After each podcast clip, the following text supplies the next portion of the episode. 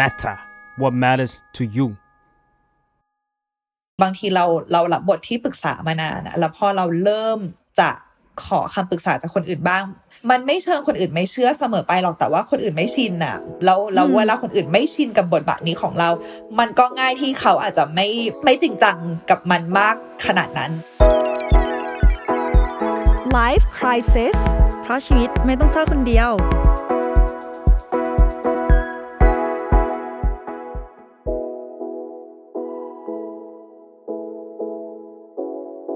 สวัสดีค่ะ Life Crisis นะคะ ทุกคนอยู่กับใบเตยค่ะมาเฟืองค่ะ เป็น psychotherapist แล้วก็เจ้าของเพจ Beautiful Madness by มาเฟืองค่ะ โอ้ยเราแนะนำตัวกันมานานเลยยังแนะนำตัวกันผิดอยู่เลย อย่าใช้คำว่าเราใช้พี่เฟืองคนเดียวเออเออเล่นพัน โอเค ไหนวันนี้ เราคุยเรื่องอะไรกันดี topicวันนี้เนี่ยเป็นเป็น feel แบบ น้อยใจอีกแล้ว ช่วงนี้เราน้อยใจเก่งจริงเนาะเหรอ EP ก่อนนี้ก็ก็ feel น้อยน้อยเหรน้อยใจเออใช่ดูเป็นแบบเอางงอนน่ะงอนเก่งอะอืมวันนี้เราจะมางอนใครเราจะมางอนคนรอบข้างก็คืออาจจะเป็นเพื่อนก็ได้ เป็นคนรู้จักเป็นครอบครัวก็ได้ เนื่องจากการที่เราเป็นที่ปรึกษาให้กับทุกคน แต่เรารู้สึกว่าเราไม่มีใครให้ปรึกษาเลยว่าแล้วก็ทำให้นึกถึงเพลงนี้เลยไปเตยที่ปรึกษาของพดดวง อุ๊ยเคยฟังปะพดดวงอะไรอะ รู้จักแต่ที่ปรึกษาของก๊อฟไหม เฮ้ยเรามันคนละเจนกันว่ะ เออโทษนะแบบพดพดดวงอะไรอะร้องร้องว่ายังไงนะเฮ้ยฮัลโหลใครใครสามสิบแล้วพดดวงคือตำนาน เพลงที่ปรึกษาคือตำนาน ไม่กล้าลองเลยลองเราลองเพลงชาติเสียงเรายังเพี้ยนเลยแต่ว่าแบบ ถ้าใครไม่รู้จักที่ปรึกษาออกจากแก๊งเราไปเลยล้อเล่นรู้จักพดด้วงอยู่นะคะ แต่ว่ามันมีสองสองสองวงที่ร้องเพลงนี้ไงมีพดด้วงกับก๊อฟไม้ก็โอเค แล้วแต่ใครจะไปฟังกันเนาะโอเคมาเข้าเรื่องเหตุการณ์นี้มันเป็นยังไงพี่เฟือง พี่เฟือง ปกติพี่เฟืองเป็นสายให้คำปรึกษาเออก็ต้องก็ต้องให้คำปรึกเอษาออยู่ฉันแล้วก็นะพี่ใส่เฟืองเป็นนักนี้อจิตยู่แล้วบำบัดเออใช่อ่า แต่พี่เฟืองเคยรู้สึกไหมล่ะว่า เวลาพี่เฟืองมีปัญหาอะไรอะพี่เฟืองไม่รู้จะหันหน้าไปพึ่งพาใครดี ไม่รู้จะไปเล่าให้ใครฟัง ไม่รู้จะไปงองแงให้ใครฟังอะเคยมีไหมเออขอคิดก่อนนะคือย้อนกลับไปอะพี่เฟิงเป็นคนขี้โวยวายอยู่แล้วเพราะฉะนั้นพี่เพื่อนสนิทพี่เฟิงก็จะรู้ว่าเราเราเป็นแบบชนีดราม่าอะไรอย่างเงี้ยแล้วเราก็จะมีอะไรก็จะมาระบายให้เพื่อนฟังแต่ว่า เออมันจะมีอยู่บางช่วงที่เรารับบทเป็นพื้นที่ปลอดภัยให้เพื่อน อันนี้คือก่อนไปเรียนจิตวิทยาเนาะรับบทเป็นพื้นที่ปลอดภัยให้เพื่อนแล้วเพื่อนก็ชินกับการขอคำปรึกษาจากเราจากการมาระบายให้เราอะไรเงี้ยแล้วบางทีเวลาที่เราเครียด หรือว่าบางทีเวลาที่เราแบบไม่รู้จะจะตัดสินใจยังไงอะไรเงี้ยมันจะมีความแบบเอ้าเราไปไหนดีอะ อะไรอย่างเงี้ยมันเคยอืมแวบขึ้นมาแต่ว่า แต่ว่ามันมันจะแวบหนักขึ้นมาเลยอะตอนตอนช่วงที่เรียนเนี่ยแหละตอนช่วงที่เรียนจิตวิทยา ซึ่งเดี๋ยวเราจะเล่าให้ฟังระหว่างอัด EP นี้ไปเรื่อยๆเนาะพี่เฟืองจะเป็นเหมือนเพื่อนในชีวิตเราคนหนึ่งที่ชื่อว่าเต้เต้สวัสดีแต่แต่แต่เราอะจะสลับสลับโรลกับพี่เออเฟืองตรงที่ เราจะเป็นคนที่เที่ยวขอคำปรึกษาคุณไปทั่วเลยอืมแล้วเราจะไม่ค่อยได้ให้คำปรึกษาใคร เพราะว่าเพื่อนอาจจะมองว่าเราอะ น่าจะแบก รับความทุกข์อะไรไว้เยอะแล้วอะคนก็เลยไม่กล้าเข้ามาปรึกษาเพราะคิดว่าเนี่ยเออเอออีนี่น่าจะกำลังทุกข์อยู่แน่เลยเออน่าจะแบบกำลังรู้สึกแย่รู้สึกดาวน์หนักๆอยู่อะงั้นอยากเอาเรื่องไปไปทุ่มให้อีนี่เลย แต่ว่าลึกๆเราก็รู้สึกแบบ ไม่มีประโยชน์ในความสัมพันธ์ใด ๆ อะ เรารู้สึกว่าเราอยากมีประโยชน์บ้างอะ ซึ่งขอถามกลับว่าถ้าสมมติว่ามีคนมาขอคำปรึกษาใบเตยอะอยากรู้ว่าข้อหนึ่งคืออยากรู้ว่าเราเรารู้สึกยังไงต่อตัวเองและสองคือเรารู้สึกยังไงต่อบทบาทที่เรารับบทอมทุกข์อะรับบทนางอมทุกข์อะ เออ ถ้าเกิดมีคนมาขอคำปรึกษาเราอะเออตอนนั้นเราจะเช็คสุขภาพจิตตัวเองก่อนอ่าฮะว่าเราไหวหรือเปล่าอ่าฮะอืมเพราะว่าเราก็เป็นคนคล้ายๆพี่เฟืองตรงที่เราก็เป็นเหมือนฟองน้ำอะถ้าเกิดเออรับอะไรมามันก็จะก็จะเก็บเก็บเก็บไว้อย่างเงี้ยทั้งๆที่บางทีก็ไม่ใช่เรื่องของตัวเอง แต่ความรู้สึกเราเราอยากให้เพื่อนนึกถึงเราอะไม่ไม่ว่าจะยังไงอยากให้เขานึกถึงเรา เพราะว่าเหมือนเหมือนเราไม่อยากเป็นฝ่ายที่รับอยู่ฝ่ายเดียวเราอยากให้เขาคืนบ้างอย่างน้อยแค่แค่นั่งฟังเฉยๆไม่รู้จะให้คำแนะนำอะไรดีก็ตามอย่างเงี้ยแต่นั่นแหละ ในในสายตาที่เรามองเพื่อนที่เราขอคำปรึกษา หรือเรามองเต้เต้อะเรารู้สึกว่าเพื่อนน่าจะน่าจะไม่มีอะไรมาปรึกษาเรามั้งเออเขาดูเป็นคนที่จัดการจัดการชีวิตเขาได้ดีอ่าฮะหรือว่าถ้าเขามีมีปัญหาอะไรเงี้ยเออเขาอาจจะไปเล่นเกม อาจจะไปอ่านการ์ตูน อาจจะไปดูหนังหรือว่าอะไรเงี้ย เราก็เลยไม่ได้ไม่ได้มองว่าเพื่อนกำลังทุกข์ใจอะไรหรือเปล่า ซึ่งจริงๆอะเต้เต้ก็อาจจะมีเรื่องที่อยากปรึกษาเราแหละ แต่ว่าเขาไม่รู้จะปรึกษาเรายังไง หรือเขาคิดว่าเราอาจจะ ให้คำปรึกษาเขาไม่ได้ เราเราไม่แน่ใจเหมือนกันว่า ว่าเขาจะรู้สึกโดดเดี่ยวไหมกับการที่เวลาเขามีปัญหา แล้วเขาไม่รู้จะปรึกษาใครในขณะที่เขาเป็นที่ปรึกษาให้คนอื่นตลอด เอออเรื่องเรื่องของใบเตยที่ใบเตยยกตัวอย่างทำให้นึกถึง เราเคยเจอใน Twitter น่าจะ Twitter หรือ Instagram สักอย่างเป็นเป็นของน่าจะของ ฝั่งอเมริกาเนี่ยแหละ เหมือนเขาเล่าว่าเขาเนี่ยเออมักจะทำทำอาหารไปฝากเพื่อนบ้านเขาซึ่งเพื่อนบ้านเขาก็คือฐานะยากจนกว่าพูดง่ายๆอะไรเงี้ย อันนี้คือลูกเล่าให้ฟังนะว่าลูกเห็นแม่ชอบแบบทำอาหารไปไปฝากเพื่อนบ้านอะไรเงี้ยที่ฐานะยากจนกว่า แล้วเออเหมือนแม่เขาก็จะชอบขออะไรจากเพื่อนบ้าน เช่นขออะไรเล็กน้อย เช่นขอไม้จิ้มฟัน ขอเกลือขออะไรอย่างเงี้ยเออแล้วลูกก็งงว่าแบบแม่จะขออะไรเลยเล็กน้อยๆทำไมบ้านเราก็มีอะไรเงี้ยแล้วเหมือนแม่เขาก็บอกว่าเขาอยากขออะไรเล็กๆน้อยๆให้เพื่อนบ้านรู้สึกว่าเออเขาไม่ได้เอาจากเราฝ่ายเดียวนะเว้ยเราก็เอาอะไรจากเขาเหมือนกันอะไรประมาณนี้คือเราก็เลยรู้สึกว่า เอ้ย แบบหรือว่ามันจะทำให้ตัวเองมองตัวเองในอีกบทบาทหนึ่งอะไม่ใช่แค่บทบาทที่เราขอคำปรึกษาอย่างเดียวแต่ว่าจริง ๆ แล้วเราก็สามารถให้อะไรเขาไปได้เหมือนกันนะอะไรอย่างเงี้ยอืมแล้วในขณะเดียวกันคนที่ให้มาตลอดก็อยากเป็นคนรับเหมือนกันใช่ถูกปะใช่เออเพราะงั้น น่าจะเป็นเรื่องนี้น่าจะโฟกัสที่ที่คนประเภทแบบพี่เฟืองมากกว่า ถ้าถ้าคนอย่างเราเนี่ยโอเคเข้าใจละว่าเราก็อยากอืมเป็นที่ปรึกษาให้ใครสักคนเหมือนกัน แต่ว่าอะอย่างพี่เฟืองอะทำไมพี่เฟืองถึงมีความรู้สึกว่าไม่รู้จะหันไปปรึกษาใครดีทั้งที่เออก็พี่เฟืองก็มีเพื่อนรอบตัวอยู่เยอะอะแต่เออแต่ยังไงอะ จะทักไปหาคนนี้ดีไหม จะโทรหาใครดี จะเล่าเรื่องนี้ให้ฟังดีหรือเปล่า ความรู้สึกอย่างนั้นมันมันมันเป็นยังไงอะคะ มันเกิดขึ้นหลายหลายความรู้สึกหลายหลายหลายระดับมากเลยว่ะ คือคือเราเคยรู้สึกว่าสิ่งที่อยู่ในใจเรามัน dark มากอะแล้วบางทีมันเราไม่กล้า ไปเล่าให้ใครฟังเพราะว่ากลัวคนอื่นเขาตกใจ ในความ dark อืมของเรา อะไรประมาณเนี้ยคือเหมือนเหมือนไม่กล้าที่จะเชื้อเชิญให้คนอื่นเดินเข้ามาในเส้นทางของ จิตใจเราที่มันเกิดขึ้นอยู่ณตอนนี้อะไรประมาณเนี้ยเออเราก็รู้สึกว่าด้วยความที่เราเป็นเทอราปิสเนาะรู้สึกว่าเรารับมันได้อะเรารับอะไรก็ได้ เราไม่แน่ใจว่าคนอื่นรับได้หรือเปล่า เราก็เลยรับไว้คนเดียวละกันอะไรอย่างเงี้ยเอออืมคือไม่ใช่พี่เฟืองไม่มีคนให้ให้ไปปรึกษาขนาดนั้นใช่แต่แค่พี่เฟืองอะรู้สึกเกรงใจเอง ไม่กล้าเอาความรู้สึกหรือว่าความคิดของเราไปพ่นใส่เขาใช่ไหมมันมีบางช่วงที่เป็นอย่างนั้นแล้วก็เหมือนเหมือนเพื่อนสนิทที่เฟืองก็แบบงานยุ่งอะไรอย่างงี้ด้วยเว้ยแต่ว่าคำถามที่น่าสนใจคือทำไมคนที่เป็นที่ปรึกษาให้คนอื่นถึงดัน ไม่มีใครให้ปรึกษาซะเองอะไรเงี้ย อันเนี้ยมันน่าเอามาคิดว่า มันไม่มีใครให้ปรึกษาเลยหรือว่าเราอะคิดไปเองว่ามันไม่มีเว้ยเพราะว่าพี่เฟืองจำได้ว่าพี่เฟืองเคยคุยกับนักจิตบำบัดของพี่เฟืองเคยคุยกับเทอราปิสของพี่เฟือง แล้วช่วงนั้นนะมันเป็นช่วงที่พี่เฟิงเก็บตัวมากไม่ออกไปหาใครเลย เพราะชอบรู้สึกว่าเรายังปรับตัวการทำงานไม่ได้แล้วเหมือนคนไข้เยอะอะแล้วอารมณ์มันค้างในเราอะไรเงี้ยแล้วหนึ่งคือเราไม่อยากจะออกไปเราเผลอพ่นมวลอะไรที่เรายังที่เรายังจัดการไม่ได้ใส่คนอื่นและสองคือ เราไม่รู้ว่าคนอื่นต้องการอะไรจากเราหรือเปล่า เช่นคำปรึกษา เช่นคำระบาย เช่นการรับฟังอะไรเงี้ย แล้วเรารู้ว่าเราไม่พร้อม เราก็เลยเก็บตัวมีช่วงหนึ่งเราเก็บตัวแล้วน้องสาวเราก็ทักเลยว่าพี่เฟิงเครียดใช่ไหม คือปกติฉันเป็น extrovert มากๆอะเออ ไม่เคยเห็นเราอยู่บ้านนานขนาดนี้อะไรเงี้ย แล้วอย่างเตอร์เปสอะก็ก็ถามพี่เฟืองบอกว่า เพื่อนคนนี้อายกตัวอย่างตอนนั้น ตอนนั้นมีเพื่อนคนหนึ่งชื่อจอนเป็นเพื่อนสนิทเลยชื่อจอนแล้วจอนก็อยากเจอกับกับฉันกับฉันอะไรอย่างเงี้ยแล้วก็เขาเพิ่งเลิกกับแฟนแล้วพี่เฟิร์นก็คิดไปเองเว้ยว่าแบบเฮ้ยแบบคือเพื่อนเพื่อนต้องเศร้าแน่เลยแล้วเพื่อนต้องการการรับฟังที่หนักมากแน่เลยเราเราไม่รู้ว่าเราจะไหวให้เขาหรือเปล่าเราก็เลยแบบเลื่อนเลื่อนเลื่อนก็คือยังไม่พร้อมยังไม่แบบกระตือรือร้นมากพอที่จะไปเจอเพื่อนอะไรอย่างเงี้ยแล้วเหมือน therapist ก็ให้พี่เฟืองลองคิดว่าเออ ในมิตรภาพของเรากับจอนเนี่ย เราเป็นฝ่ายรับอย่างเดียวเลยเหรอมาเฟืองอะไรเงี้ยแล้วมันก็ทำให้พี่เฟืองคิดได้ว่าเฮ้ยบางทีเวลาพี่เฟืองบ่นอะไรใน story จอนก็คือจะทักมาว่าแบบเฮ้ยไหวไหมระบายให้เราฟังได้นะ หรือหรืออะไรอย่างเงี้ยหรือว่าเวลาที่พี่เฟืองแบบ ความรักยังไงดีวะจอนก็เปิดไพ่ให้เออแล้วเราโอเคเออเราเตอร์ปิสก็เลยเป็นแบบเฮ้ยเห็นไหมคือเขาก็พูดมาแล้วทำให้พี่เฟืองรู้ซึ้งเลยว่า บางทีอะเราก็ต้องให้โอกาสคนอื่นทำหน้าที่นั้นให้เราเหมือนกันน่ะ เข้าใจปะเออคือเหมือนคนอื่นเขาก็อยากทำหน้าที่แบบเป็นพื้นที่ปลอดภัยให้เราเหมือนกันนะ คือเขาเขาอยากทำหน้าที่นั้นให้เราเหมือนกันไม่ใช่แค่ อยากให้เราเป็นสิ่งนั้นให้เขาอะไรอย่างเงี้ย แล้วพอพี่เฟืองไปเจอจอนแล้วก็เพื่อนคนอื่น ๆด้วยอะ มันก็มีความสมดุลของการรับฟังและการระบายอืมจริง ๆ อะไรอย่างเงี้ย คือบางทีอะสิ่งที่เราคิดในหัวมันมันชัดมาก มันยิ่งใหญ่มาก มันเห็นภาพมากเหลือเกินแต่จริง ๆ แล้วว่าสิ่งที่เกิดขึ้นมันอาจจะไม่ใช่อย่างนั้นก็ได้แล้วเราก็ควรจะอืมให้โอกาสอะไรให้มันเกิดขึ้นในทางของมันเหมือนกันนะอืมโหคือเรารู้สึกว่ามันมีความกดดันบางอย่างในตัวคนที่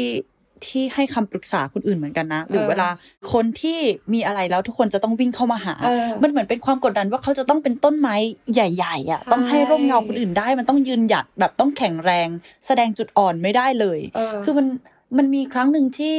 ที่ชีวิตเราตอนนั้นเต็มไปด้วยพลังบวก เยอะมากใช่ไหม แล้วเรารู้สึกว่าเราโอเค เราเราพร้อมที่จะให้คนอื่นแล้วแหละ แล้วมันก็มีหลายหลายคนเข้ามาขอคำปรึกษาจากเรา แล้วบอกว่าเฮ้ยคุยกับเรารู้สึกดีมากคุยกับเราเออรู้สึกเออได้พลังบวก แบบชีวิตดูดู happy ขึ้นอะไรเงี้ย แล้วพอทุกคนพูดกับเราแบบนี้เยอะๆอะเรารู้สึกว่าเราจะแสดงด้านด้านอ่อนแอของตัวเองออกมาไม่ได้เลยอืมคือช่วงที่ต่อให้เต็มไปด้วยพลังบวกอะค่ะ พลังลบมันก็มีเข้ามาบ้างใช่ไหมมันมีก็มีเหตุการณ์แย่ๆบ้าง แต่เราไม่สามารถแสดงออกได้ คือเราตอนนั้นเราก็ไม่กล้าอัพ IG อะไรเศร้าๆเลยนะอ่าฮะไม่กล้าแบบว่าโพสต์อะไรที่มันดูเศร้า เพราะว่าโอเค หลายคนอะเห็นเราเป็นที่ปรึกษาแล้วตอนเนี้ยเออถ้าเราดูดิ่งดูดาวไปอะเหมือน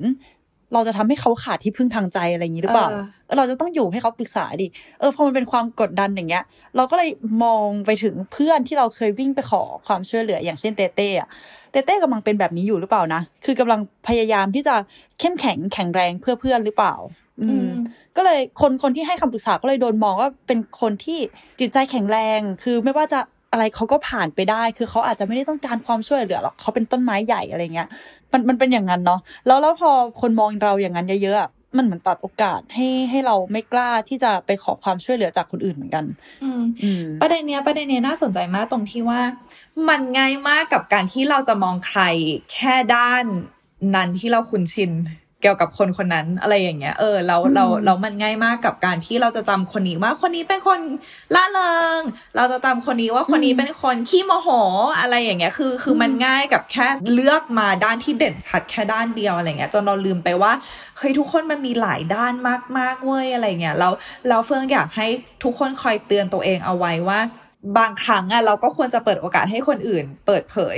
มีความรู้สึกสบายใจเพียงพอที่จะเปิดเผยด้านอื่น ที่เขามักจะไม่เปิดเผยให้คนอื่นดู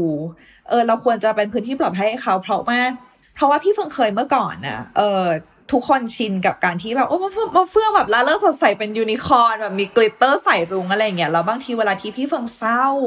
อะไรนิดนึงหรือเครียดอะไรอย่างเงี้ย คนบางคนพูดกับพี่เฟิงว่าเฮ้ยเฟิงแกเครียดด้วยเหรอบ้าแกเป็นคนคิดมากเนี่ยนะอะไรอย่างเงี้ยจนเหมือนเรารู้สึกว่าเฮ้ยเราไม่อยากทำให้คนอื่นเสียความคาดหวังกับเราอะซึ่งจริง ๆ แล้วแบบเราไม่ควรจะกดดันตัวเองขนาดนั้นอะไรอย่างเงี้ยเออเราพี่เฟิงก็เลยอยากฝากบอกทุกคนไว้ว่า อย่าพยายามอย่าช็อก หรืออย่าแสดงความผิดหวังมากเวลาที่คนอื่นโชว์อีกด้านหนึ่งที่เราไม่เคยคาดคิดมาให้เราให้เราให้เรารู้สึกว่าแบบ ไม่รู้พี่เฟิงรู้สึกว่าให้ยมันเป็นมันเป็นเกียรติมันมันมันมันรู้สึกดีใจมากเลยนะ ที่เราสามารถเห็นด้านนี้ของเขาโดยที่เขาไม่ได้โชว์ให้คนอื่นเห็นขนาดนั้นอะไรอย่างเงี้ยเออพี่เฟิงรู้สึกว่ามันเป็นอะไรที่พิเศษมาก เพราะว่าหลายคนเลยอะยกตัวอย่างเช่นคนที่คนอื่นมาจะมองว่าตลก หรือว่าคนอื่นมาจะมองว่าแบบล่าเริงสดใสอะไรอย่างเงี้ยเขาเวลาที่เขาเศร้าอะเขาอาจจะแบบแบกไว้เยอะมากเลยเหมือนกันนะ แล้วลองคิดดูว่าถ้าสมมติว่าเขาเผลอเศร้าออกมา แล้วคนหันมามองเขาแล้วก็บอกว่าบ้าไม่เศร้าหรอกแกล่าเริงจะตายเฮ้ยมันมันทำให้เขารู้สึกสับสนและรู้สึกผิดกับตัวเองที่แค่จะแสดงอารมณ์ที่แท้จริงของตัวเองออกมา เออ อืมเฮ้ยเรารู้สึกอย่างนั้นจริง ๆ นะ เวลาที่คนที่ดูร่าเริงอะเออเราแสดงด้านที่เศร้าให้กับเรา เรารู้สึกว่าเออเราพิเศษมากเออเรารู้สึกว่าเขาไว้ใจที่จะเปิดเผยด้านนั้นให้เราเห็นน่ะ แต่มันก็จะมีบางคนจริง ๆ ที่ที่ต่อให้เขาเปิดใจ จะลองที่จะอ่อนแอ แล้วก็ขอความช่วยเหลือจากคนอื่นดูบ้าง แต่เขาไม่มีใครเลยจริง ๆ อย่างพี่เฟือง เหมือนกับว่าคนคนรอบข้างอะ ชินกับการที่เขาเป็นฝ่ายให้มาโดยตลอดอะใช่เออ จนจนคนรอบข้างอะ ไม่ไม่รู้วิธีที่จะให้สิ่งนั้นคืนกับเขาอะ มันมีจริง ๆ มันมีคนที่แบบ โอเค ช่วงนี้เครียดมาก แต่พอทักไปหาเพื่อนที่เพื่อนที่มีอะไรก็ทักมาบ่นกับเราตลอดอะเออแต่พอเราทักไปหาเขาเขากลับบอกว่าเพิ่งช่วงนี้กูเครียดมากว่ะแบบช่วงนี้กูไม่พร้อมจริงๆมึงอย่าเอาเรื่องแย่ๆมาลงที่กูเลยเออคืออันเนี้ยเคสเนี้ยเราเห็นมาในทวิตเตอร์นะที่เขาจะบ่นๆกันอ่าฮะเออเราก็เลยโอเค คือต่อบางทีต่อให้เราอะ เปิดตัวเองแค่ไหนก็ตาม แต่ก็จะมีบางคนที่ ที่เขาไม่พร้อมที่จะรับ เออ เรื่องของเราจริง ๆอะค่ะอืมคือเรารู้สึกว่าหลายคนน่ะแล้วแล้วเราอาจจะรู้สึกแบบนี้กับตัวเองด้วยคือเราเรารู้สึกว่าหลายคนคิดว่าเรามีความสุขมากกับการได้เป็นที่ปรึกษา ซึ่งถูก แต่ว่ามันไม่ใช่ 24 ชั่วโมงเว้ยเออแล้วเหมือนบางคนอะเราคิดเราอันนี้เราอาจจะคิดไปเองนะ แต่คือบางคนอะเรารู้สึกว่า เขารู้สึกว่าเขากำลังทำให้เรามีความสุขอยู่ในการที่มาปรึกษาเรา เพื่อที่เราจะได้แสดงบทบาทของการเป็นที่ปรึกษาออกมา เพื่อที่เราจะได้เป็นตัวตนของเราอย่างชัดเจนอะไรเงี้ยแต่คนอื่นก็จะลืมไปว่ามันใช้พลังใจ เยอะมากแล้วเราไม่ได้ทำหน้าที่แค่รับฟังอะคือเรารับแบบพ่วงอารมณ์รับมวลทุกอย่างมาด้วยเรามันหนักเราอะไรอย่างเงี้ยเออ แล้วเราก็เลยรู้สึกว่าบางคนที่เขาเห็นภาพชัดไปแล้วว่า คนนี้เท่ากับที่ปรึกษา แล้วคนอื่นก็ไม่ยอมที่จะมองคนนี้ในบทบาทอื่นเลยอะเรารู้สึกว่าเขาคนคนนั้นอะขอขอขอบอกก่อนเลยว่าแบบเฮ้ยแบบขอส่งกำลังใจมากๆคือเข้าใจมากว่ามันหนักขนาดไหน แล้วเฟิงอยากบอกว่า ถ้าคุณรู้สึกอัดอั้นมากอย่างน้อยอะเขียนลงมาใส่ใส่กระดาษก่อนเป็นไดอารี่อะคือเขียนลงมาก่อนแล้วพอเราเห็นชัดเป็นลายลักษณ์อักษรแล้วพอมันไม่มันไม่ฟุ้งอยู่ในหัวแล้วอะเราจะได้รู้ว่าเออตอนเนี้ยอารมณ์ที่เกิดขึ้นของเราอะมันเป็นยังไงวะมันหน้าตาเป็นยังไง ถ้าเขียนไม่ได้ก็ร้องเพลงหรือวาดรูปอะไรประมาณเนี้ยเออ แล้วเมื่อเราพร้อมจริง ๆให้โอกาสตัวเองและให้โอกาสคนอื่นซึ่งเฟิงรู้ว่ายาก ให้โอกาสตัวเองที่จะเรียกร้อง ขอความช่วยเหลือ แล้วถ้าคนอื่นไม่ไม่เทคเรา seriously หรือว่าไม่ไม่เห็นสิ่งนี้เป็นเรื่องจริงจังอะเราต้องอาจจะจริงจังกว่าที่ที่ที่มวลที่เขาส่งมาให้อะเออ เราอาจจะต้องบอกเขาซ้ำว่า เออ เราก็ต้องการคำปรึกษาเหมือนกันนะเว้ย เราก็ต้องการใครที่ที่อยู่เพื่อเราเหมือนกัน เธอเป็นคนนั้นให้เราได้ไหม เออ ถ้าเขาเป็นถ้าเขาเป็นไม่ได้เฟิงเชื่อว่า มันต้องมีคนหนึ่งที่เป็นได้ เออ อืมมีหลายครั้งมากเลยที่ ที่พอเรามีโอกาสได้รับฟังคนที่ที่เป็นคนให้คำปรึกษาคนอื่นเออหรือว่าเป็นคนที่รับฟังคนอื่น เรื่องราวของเขามันมันทำให้เรารู้สึกเซอร์ไพรส์มากเออพี่เฟืองว่าเขาผ่านเรื่องพวกนั้นมาได้ยังไงโดยที่เราไม่เคยรับรู้เลยใช่ใช่มันมันมันน่าตกใจมากว่าเฮ้ยผ่านเรื่องที่แย่ขนาดนี้มาได้เลยเหรอวะทั้งเรื่องเรื่องเงินเรื่องงานเรื่องครอบครัวแบบใช่โห คือเราจินตนาการไม่ออกเลยว่าคนคนหนึงแบบ ฝืนยิ้ม ฝืนรับฟังคือไม่บ่นอะไรออกมาเลย ไม่แสดงด้านนั้นออกมาให้คนอื่นเห็นเลย ตลอดหลายปีได้ยังไงอะเออแต่ว่าเรารู้สึกว่ามันไม่ดีเลยอะเราอยากให้เขาได้ได้ได้ระบายออกมาบ้าง คือไม่ไม่รู้เหมือนกันว่าเขาชินกับการที่เป็นคนเล่าไหมนะแต่ถ้าเขาได้เล่าออกมาก็น่าจะดี คือเรารู้แหละว่าเราไม่ได้มีคุณสมบัติอ่า ที่ที่จะเป็นที่ปรึกษาให้ใครได้ แต่ว่าอย่างน้อยนะเหมือนเหมือนหลายๆเหมือนหลาย ๆ คนก็ได้นะหลาย ๆ คนอาจจะรู้สึกว่าเป็นคนเป็นคนรับมาตลอดอะแต่เป็นคนให้ไม่เก่งงั้นบางทีเราอาจจะแค่นั่งฟังเขาพูดก็ได้นะคือ คืออาจจะไม่ต้องให้คำแนะนำอะไรที่มันดูเป็นแบบ จะต้องนำไปใช้ได้จริงเออก็ได้อะเออแค่แค่รับฟังสิ่งที่เขาพูดเราว่ามันก็ช่วยแบ่งเบาเขาได้ไปเปราะหนึ่งแล้วนะใช่ซึ่งซึ่งสิ่งที่สำคัญคือเราไม่มีทางจะมีประสบการณ์ร่วมกับทุกสิ่งในทุกอย่างที่คนเขาเล่าให้เราฟังเลยแต่สิ่งที่เราทำได้คือ คือเหนือ สำคัญกว่าการที่ให้คำปรึกษาที่ตรงจุดตรงประเด็นคือการให้ทำให้เขารับรู้ว่าเขาไม่ต้องเผชิญเรื่องนี้คนเดียว ซึ่งมันทำง่ายมากคือการอยู่เพื่อเขาอยู่กับเขาอย่างจริงใจคอยจับมือเขาเดินก้าวข้ามเรื่องอะไรที่ต้องฝ่าฟันที่มันหนักหนาอะเออ การที่ใครคนหนึ่งรู้ว่า ฉันไม่ได้แบกเรื่องนี้ไว้คนเดียว คนอื่นอาจจะไม่ต้องมาร่วมแบกก็ได้แต่แค่คนอื่นรับรู้ว่า กูแบกอยู่อะเฮ้ยมันมันเป็นความรู้สึกที่พิเศษมากเลยนะเว้ยเอออืมแล้วกลับมาที่เรื่องที่เมื่อกี้ใบเตยพูดว่าพูดว่ารู้สึกน้อยใจอะไรเงี้ยเหมือนแบบทุกคนต้องการขอความช่วยเหลือแล้วเราก็แสดงสแตนบายตลอด พอเราต้องการแล้วไม่เห็นมีใครช่วยเราเลยอะไรเงี้ยบางครั้งแบบการโดนอิกนอมากๆ ไม่มีคนสนใจจะรับฟัง หลายครั้งคนก็อาจจะเริ่มตั้งคำถามกับตัวเองอะหรือว่ามองตัวเองในแง่ลบไปอะไรเงี้ยเราเฟืองรู้สึกว่าใจเย็นกับตัวเอง เออเราเฟืองอยากให้กำลังใจคุณเพราะเฟืองอยากบอกว่าแบบบางทีโลกมันโลกมันไม่น่ารักอะเออแล้วมันคือความผิดโลกอะอยากให้รู้ว่ามันคือความผิดโลก ความผิดบรรยากาศโดยรวมของโลก คือมันทำให้เรานึกถึงว่ารุ่นพี่เราคนหนึ่งตอนอยู่โรงเรียนอะรุ่นพี่เราคนเนี้ยเป็นแบบเพื่อนที่ชอบโดนเพื่อนแกล้งอะแต่คือเพื่อนแกล้งด้วยความเอ็นดูนั่นแหละแต่ว่าบางทีมันแรงอะ เออแล้วพอรุ่นพี่เราคนเนี้ยพยายามจะพูดอะไร แล้วเหมือนเพื่อนก็ชอบอีกนอเพื่อนก็ชอบแบบเมินเฉยอะไรประมาณเนี้ยจนแบบมีอยู่ครั้งหนึ่งที่รุ่นพี่เราคนเนี้ยแบบระเบิดอะเหมือนแบบทุบโต๊ะแรงมากแล้วทุกคนก็คือตกใจเลยเว้ยเหมือนทุกคนเป็นแบบ เฮ้ยแบบ คนคนนี้ไม่เคยเป็นอย่างนี้มาก่อนเลยแปลว่า มันต้องมีอะไรยิ่งใหญ่จริง ๆ แล้วว่ะแล้วทุกคนถึงฟัง แล้วเราเลยรู้สึกว่า เฮ้ยทำไมคนคนหนึ่งจะต้องแบบ แผ่ลังสีเอามาหิตหรือจะต้องทำตัวให้ให้ไม่เป็นตัวของตัวเองมากขนาดนี้ ในการที่ให้คนอื่นรับฟังความเป็นตัวของตัวเองที่แท้จริงอะ่ะ เออ เรารู้สึกว่าเราอยากให้ทุกคนทุกคนลองเก็บ เก็บไปคิดดูนะเว้ยว่าแบบเออคนคนหนึ่งมันจะเป็นจะต้องแบบเอาคราบนางร้ายเข้ามาใส่ตัวเพื่อที่จะแสดงความดราม่าออกมาเพื่อที่จะได้ถูกรับฟังขนาดนั้นเลยไหมอะ เออ มันมันไม่แฟร์นะเออ อืมอืมถ้าทั้งที่ระหว่างทางก่อนที่จะเกิดการระเบิดครั้งนั้นอะคือเราสามารถค่อย ๆ เอามันออกมาทีละนิดใช่ทีละนิดทีละนิดได้เนาะใช่มันไม่ มันไม่จำเป็นจะต้องออกมาทีเดียวแบบทำลายล้างทุกอย่างทำลายใช่ความสัมพันธ์ทำลายบรรยากาศทุกอย่างก็ได้ นี่เราสนใจที่พี่เฟืองพูดก่อนอันนี้เรื่องการจดบันทึก คือเหมือนกับว่าเป็นสิ่งที่เราเห็นนักจิตบำบัด แนะนำเยอะมากนะการจดบันทึกอะ เอ่อคือตอนแรกเราเราเคยพบนักจิตใช่ไหมแล้วเขาบอกว่าถ้าเกิดว่าเราไม่รู้เราจะไประบายให้ใครฟังอะ เราใช้วิธีไหนในการระบายความรู้สึก เราก็บอกเขาไปว่า เราใช้วิธีทวิตเพราะว่าเพราะว่าอ่า tweet account Twitter ของเราอะล็อก acc ไว้อ่าฮะแล้วเราก็จะแบบบ่นบ่นสารพัดเลยบ่นแบบบางทีก็มีหยาบคายบ้างบ่นเรื่องส่วนตัวอะไรเงี้ยแต่นักจิตก็บอกกับเราว่า ทวิตเตอร์มันก็มีเหมือนมีข้อจำกัดบางอย่างเหมือนกันนะ มันมันมันทำให้เราแสดงออกมาได้ไม่ทั้งหมดหรอก เพราะว่าในนั้นก็ยังมี follower อยู่มีเพื่อนมีอะไรอย่างนี้อยู่ ถ้าจดใส่หนังสมุดหรือหนังสืออะไรเงี้ย ที่เป็นลายลักษณ์อักษรแล้วเราอ่านจบแล้วเราก็ปิดเก็บ อันนั้นมันดูมันดูจะระบายทุกอย่างออกมาได้ดีกว่า เราก็เลยอยากจะชวนคนที่ ถ้าไม่มีที่ปรึกษาจริง ๆ ถ้าไม่มีใครสักคนรับฟังจริง ๆอะ เออสมุดเล่มหนึ่งก็เป็นเพื่อนให้กับเราได้เหมือนกันเนาะคือมันมันไม่ใช่แค่รับฟังอะคือมันสามารถสะท้อนสิ่งที่เราใช่คิดได้ เพราะว่าถ้าเราอ่านอีกทีอะเราเราจะเห็นแพทเทิร์นความคิดเราตอนนั้น หรือว่าเห็นปัญหาทั้งหมด ให้มันชัดเจนขึ้นแล้วเรารู้ว่าเราจะต้องแก้ไขยังไงต้องผ่านไปยังไง มันไม่ใช่เหมือนว่าฟังไปแล้วมันลอยฟุ้งเพราะบางทีเราเคยเจอ เคยเจอการปรึกษาผิดคนเหมือนกันนะใช่แบบ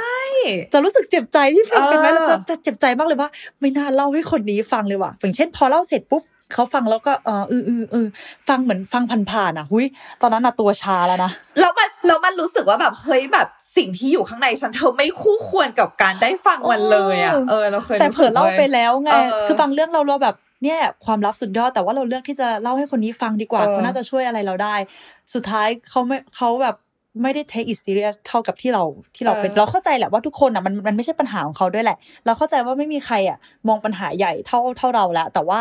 ลักษณะในการฟังของเขามันทำให้เรารู้สึกไม่ค่อยดี หรือว่าบางทีอาจจะแย่อาจจะแย่ลงกว่าเดิม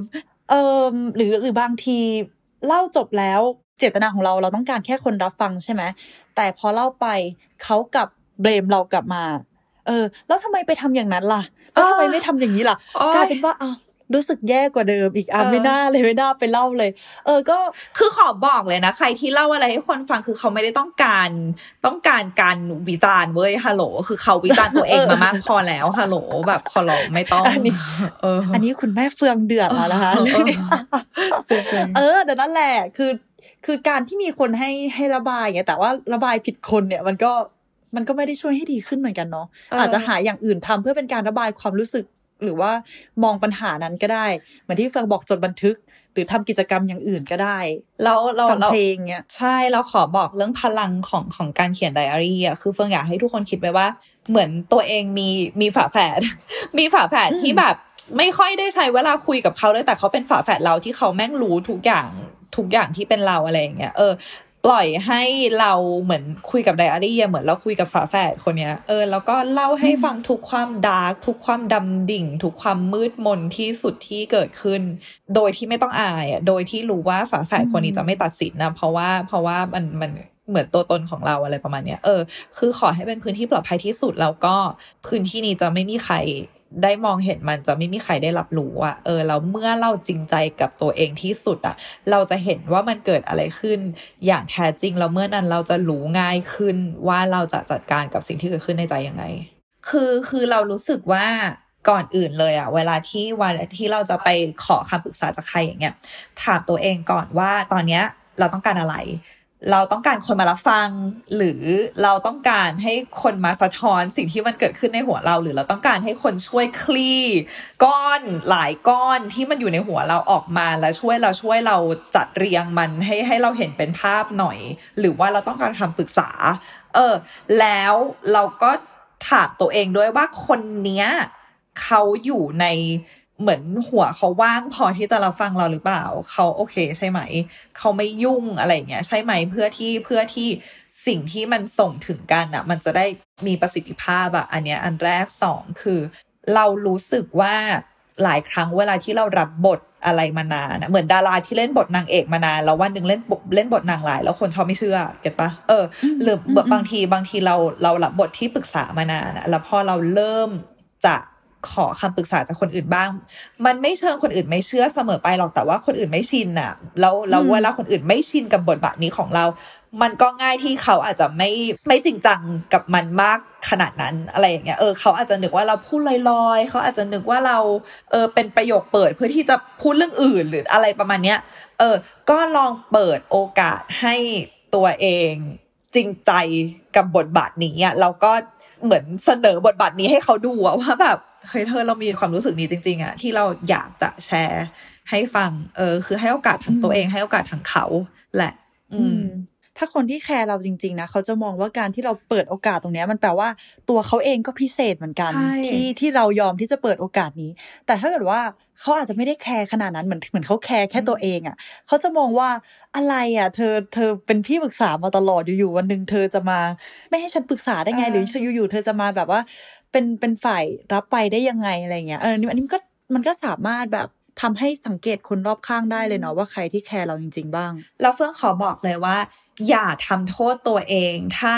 คนที่เราเลือกจะไปปรึกษาเราเขาไม่ได้ทำให้เราใจฟู หรืออิ่มเอมใจเท่าที่เราคาดหวังไว้เว้ยคืออย่าทำโทษตัวเองมันไม่ใช่ความผิดอะไรของเราที่เราไม่รู้ไม่คาดคิดมาก่อน จนทำให้เราอาจจะรู้สึกแย่กว่าเดิมอะไรเงี้ย แต่ว่าก็ให้เก็บไว้เป็นข้อมูลว่าอ๋อโอเค ถ้าครั้งหน้ามีอะไรอยากปรึกษาอีกคนนี้อาจจะไม่ใช่ตัวเลือกที่ดีว่ะเราก็ต้องไปหาตัวเลือกอื่น คืออย่าทำโทษตัวเองถึงขั้นว่าแบบเฮ้ยมันไม่มีใครอยากฟังคำปรึกษาเราหรอกเขาก็แค่อาจจะเป็นคนหนึ่งหรือคนไม่กี่คนที่ที่เขาไม่พร้อมอะเออแล้วแล้วมันไม่ใช่ความผิดเราเนาะเออ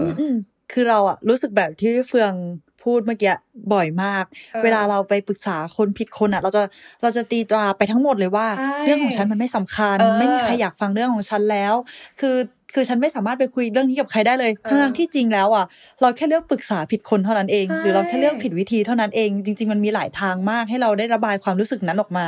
หรือบางทีเราอาจจะไม่ได้ต้องการคำแนะนำจากใครเลยก็ได้ เราแค่ต้องการใครสักคนนั่งนั่งอยู่เฉยๆแล้วนั่งฟัง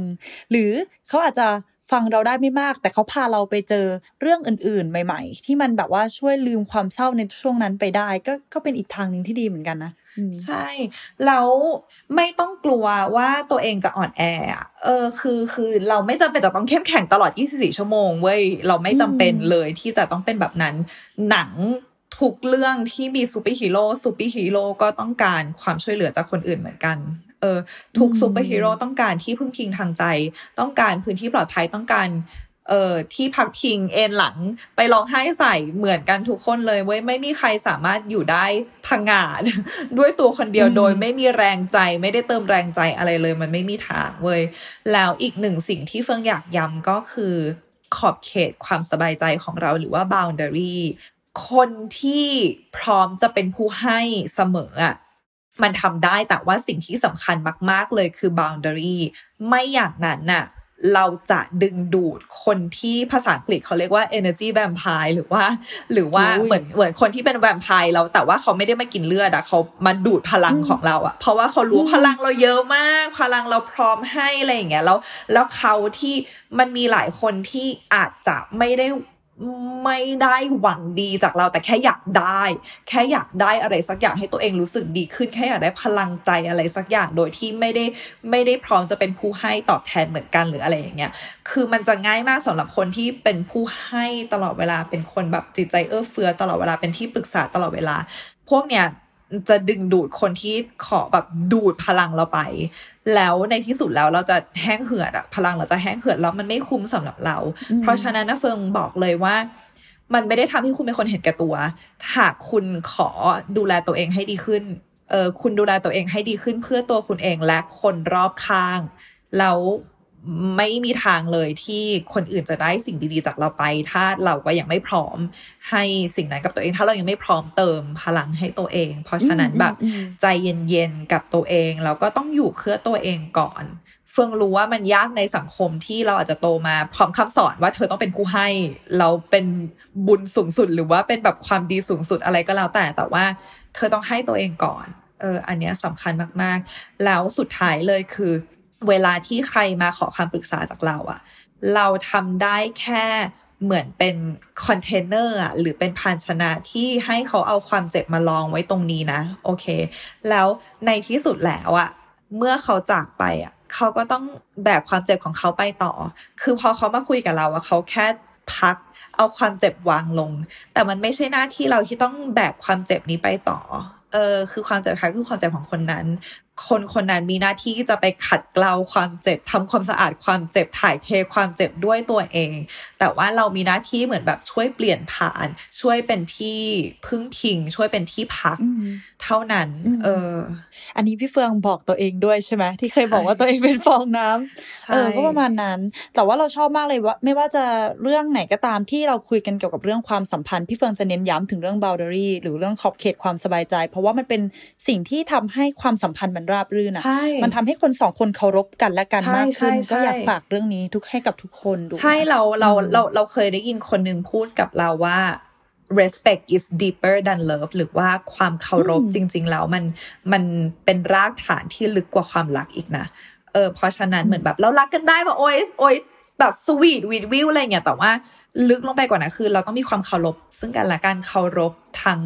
กายและเคารพใจเคารพอารมณ์ กันและกันนะอืมไม่ก้าวไก่ายกันและกันฟงรู้สึกว่ามันมันเป็นรากฐานของความสัมพันธ์ที่ดีไม่ว่าจะเป็นความสัมพันธ์ไหน อืมอืมโอเคสำหรับวันนี้ก็จบลงไปแล้วนะคะสำหรับการเป็นที่ปรึกษาอันไหนร้องเพลงที่ปรึกษาของพลด้วงให้ฟังครั้งหนึ่งจำไม่สิได้เดี๋ยวโดนลิขสิทธิ์ด้วยเดี๋ยวโดนลิขสิทธิ์ได้ได้ก็ขอฝากเรื่องนี้ไว้ให้ทุกคนด้วยนะคะ ก็หวังว่าจะเป็นประโยชน์ แล้วก็ติดตามพวกเราได้ใหม่ใน EP หน้าๆค่ะ พบกันได้ทาง ทุกช่องทางของ The Matter นะคะ แล้วก็ทุกช่องทางการรับฟังพอดแคสต์ของคุณ แล้วก็ขอให้ทุกคนเป็นที่ปรึกษาด้วยการชุบชูจิตใจตัวเองก่อนเป็นอันดับแรกแล้วก็โลกใบนี้จะได้เบาลงกันทั่วหน้าเนาะขอเป็นกำลังใจให้ทุกคนด้วยนะคะ วันนี้มาเฟืองกับใบเตยไปแล้ว บ๊ายบาย สวัสดีค่ะ